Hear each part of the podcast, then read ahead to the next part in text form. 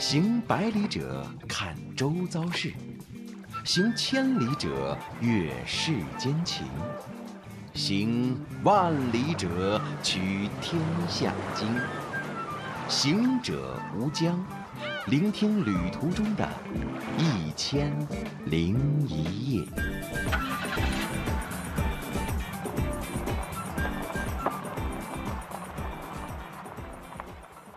说起情侣度假，其实我离情侣的那个时间已经过了很多很多年了。但是的确是现在对于情侣出行，它是越来越成一个规模的了。因为首先呢，就是大家现在结婚以后都会给自己组织一个非常浪漫的、难忘的一个蜜月旅行。然后另外呢，就是很多人在结婚之前，他也会考虑到我们要不要为了以后的生活磨合期打一个基础，或者做一个试探，看看我们是不是在那性格、情绪各方面非常匹配。那么会他们会有一个婚前的这样的一个旅行，在旅行中看看。है 是不是这个人就真是我的那个命中注定的另一半？当然了，我觉得情侣出行，它是根据情侣各个人不同的性格、脾气，包括你的生活习惯会有所不同。但是通常来说，我们蜜月度假地的选择是相对来说比较统一的。比如说海岛，这基本上是蜜月的一个首选，因为大家都知道，蜜月的中的人他最需要的是什么？一黏在一起，二。足够浪漫，三不用东奔西跑，不用灰头土脸，要以最美的方式、最美的样子呈现在对方眼前。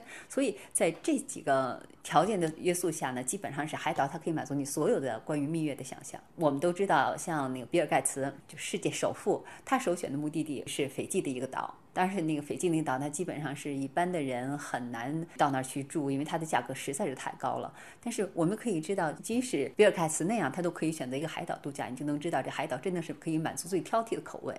说起这个海岛的蜜月旅行，它和平常我们的这个海岛度假有最大的一个不一样，就是它一定是够高端的，它一定是远离人群的，它一定是就有一些一定私密性的。因为蜜月中的人他不希望被别人打扰嘛。这些海岛的选择条件里边呢，符合要求的，比如说像刚才提到的比尔盖茨，他度蜜月的斐济，然后还有一个就是塔希提，塔希提是非常受追捧的一个海岛，它的每次度假你如果想在那儿花五天到六天。那基本上你需要有三万块钱的一个预算，这个还不算什么高端的预算。你如果想住最好的酒店的话，那有可能是五万八万都有可能，因为它离我们本身比较远，我们需要飞到澳大利亚，然后或者新西兰再转机再到塔希提。但是就是因为属于是远离喧嚣，然后呢又是在这个大洋洲、南太平洋中相对来说是比较难以到达，所以它的私密性非常的好，而且那儿的海水的保持的质量很棒。嗯，另外一个呢，就是毛里求斯。毛里求斯它被称为是印度洋的三大明珠之一，它非常的漂亮，但是它的漂亮和斐济呢有一些不一样，就是它很小。它小到它的首都就像一个村镇一样，但是就是因为它太小了，所以你会觉得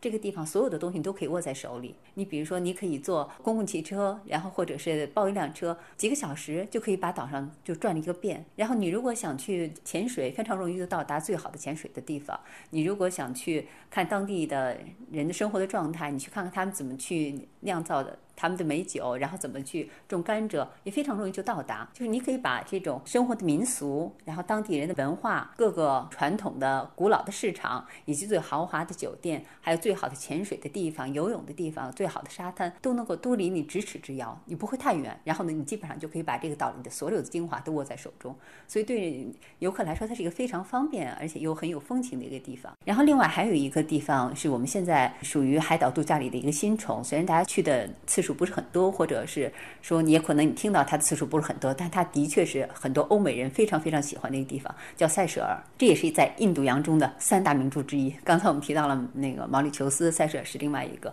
这个地方也非常的美，而且这个地方独特性是在于它很新奇。比如说，这个岛上会产一些非常有趣的，在其他地方见不到的一个植物，比如说像它的海椰子。这种海椰子它最有趣的地方是在于它是雌雄异株的，也就是说它不是说一棵树上它。只结一样的果子，它是分雄的和雌的。也就这种两种果实的样子是不一样的。这个地方你到那儿以后，你它给你的不仅仅是这种海岛，不仅仅是这种阳光、沙滩，还有海水，不仅仅是你可以在那儿冲浪、可以潜水、可以游泳、可以海钓，而是你会觉得这是一个非常奇妙的地方。它里边蕴含着一些生命的奥秘，让你会对这个自然，然后对造物主的这种神奇力量感到非常诧异和震惊。嗯，塞舌尔这种地方，有可能它带给你的蜜月旅行不仅仅是一个浪漫，而且除了浪漫，还有一些新奇感在里面。其实对于要度蜜月的朋友来说，我觉得，嗯，海岛当然是第一选择了，因为你可以在这种沙滩、阳光、椰林、帆影等等各种非常美好的环境包围下，然后来两个人亲密无间，然后展示各自的美丽等等。但是还有一个地方，也的确是可以满足你的私密性和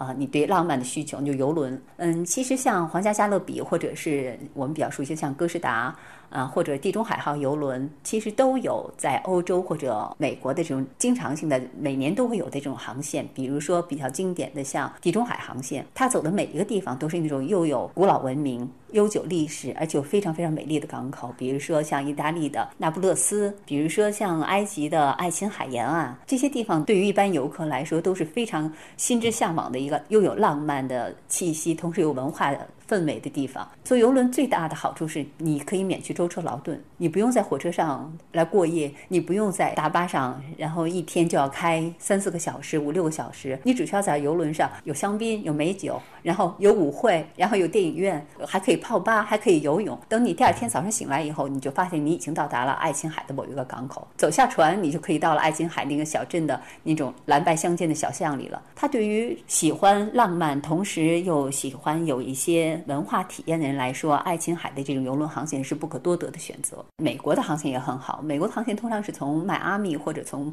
啊美国的其他港口出发，它走的是美国到墨西哥，然后到南美这样的一条线路，加勒比航线。其实加勒比航线或者是美国到墨西哥的这种航线，它的一个好处是它带给你的风情太不一样了。因为我们都知道加勒比海离中国，它真的不像泰国啊或者是什么马来西亚啊，就这些海岛虽然也具有海岛风情，但离我们太近了。他们的文化风格和我们也很像。它带给我们的印象是我们脑海中能够想象出来的，但是加勒比风情是完全是另外一种。所以，如果你是乘坐游轮来走这些地方的话，你不用觉得你到达的加勒比海、到达的中美、南美是非常遥远的、陌生的，你会对他心存忐忑，你不知道你未来的下面的旅程会有怎样的未知，或者是不是有一些挑战和惊险，你不用担心。虽然你对他不了解，因为你就在一艘非常。奢华的、安全的、美丽的游轮上，那你只需要游轮到站，然后你走下港口，你就到了这个加勒比的一个小城，然后你可以到那儿去看大蜥蜴，然后你可以在当地的一个龙虾餐馆，然后去点点一杯鸡尾酒等等的，就是你可以马上融入到这个地方，同时呢，你又可以以一种非常奢华的、安逸的、舒适的方式来到达。所以，其实我觉得，对于那种要度蜜月的情侣来说呢，游轮航线我们不妨选择这种加勒比海的航线，或者是地中海的航线，它有可能它。带给你的对游轮的体验，会和你想象中的日韩航线是完全不一样的体会，会让你觉得这个更加的奢华、更加私密，而且更加浪漫。它可以把游轮的这种最精华的享受提供给你。情侣度假除了海岛，除了游轮，其实肯定还有一些人，他们这些人是天生会对这文化有需求，然后对旅行的探索有渴望。对这些人来说，如果真是到达一个海岛就坐在那儿晒太阳，他们会心有不甘，他会觉得这段日子简直就像空度时间。他们会希望自己的这种蜜月旅行有更多的元素融入进来，甚至他们希望这次旅行不仅仅是两个人在一起，而是两个人同时在体验同样的事情，或者说去学到什么样的东西，去有更新的发现和探索。那在这种情况下，我是首推的是欧洲的一些名城。因为我们知道去度蜜月，我们肯定不希望你的这一路非常惊险，你不希望走在某一个地方，然后劫匪成群、小偷肆意，你不希望你的这个蜜月旅行会被各种突如其来的意外和不可控的因素，然后给搅乱毁坏。那在这种情况下，其实欧洲很多地方是非常适合情侣的。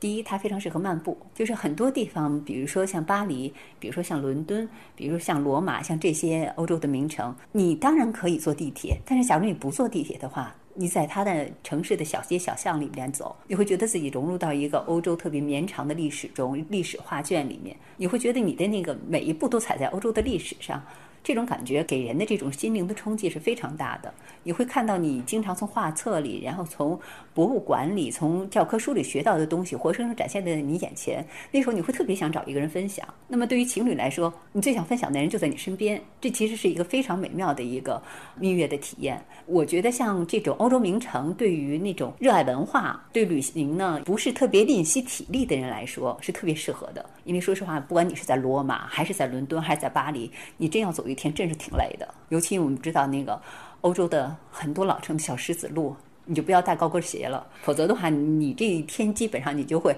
走到最后，你完全是花容失色、狼狈不堪。对于一个蜜月旅行，你肯定不希望以这种形式呈现。所以我觉得，你如果想让你的蜜月旅行是那种光鲜亮丽，然后你可以穿着晚礼服，享受香槟，你可以享受美酒，然后你可以享受美食、烛光晚宴等等的，你可以选择游轮，它给你提供无数的 party 和无数的场合，让你以最美的形象出现。你如果是想在沙滩上晒太阳，然后你想穿着比基尼和你的情侣一起在海底游泳，不如选择海岛，而且可以选择那种比较私密性的。奢华的这样的一个海岛度假村，因为经常在马尔代夫或者在其他的一些海岛上，它经常会有一岛一酒店，也就是说这一个岛上只有这一家酒店。那么这家酒店小度假村，它有可能它的客人也就几十个人。那在这样的情况下，你私密性完全可以得到保障。对于热爱私密性、热爱海水和沙滩、喜欢穿比基尼秀身材的女孩来说，她们的蜜月肯定是首选海岛。而对于那些有文化追求，然后她希望在一个古都里面和自己最爱的人来享受这种文。化氛围，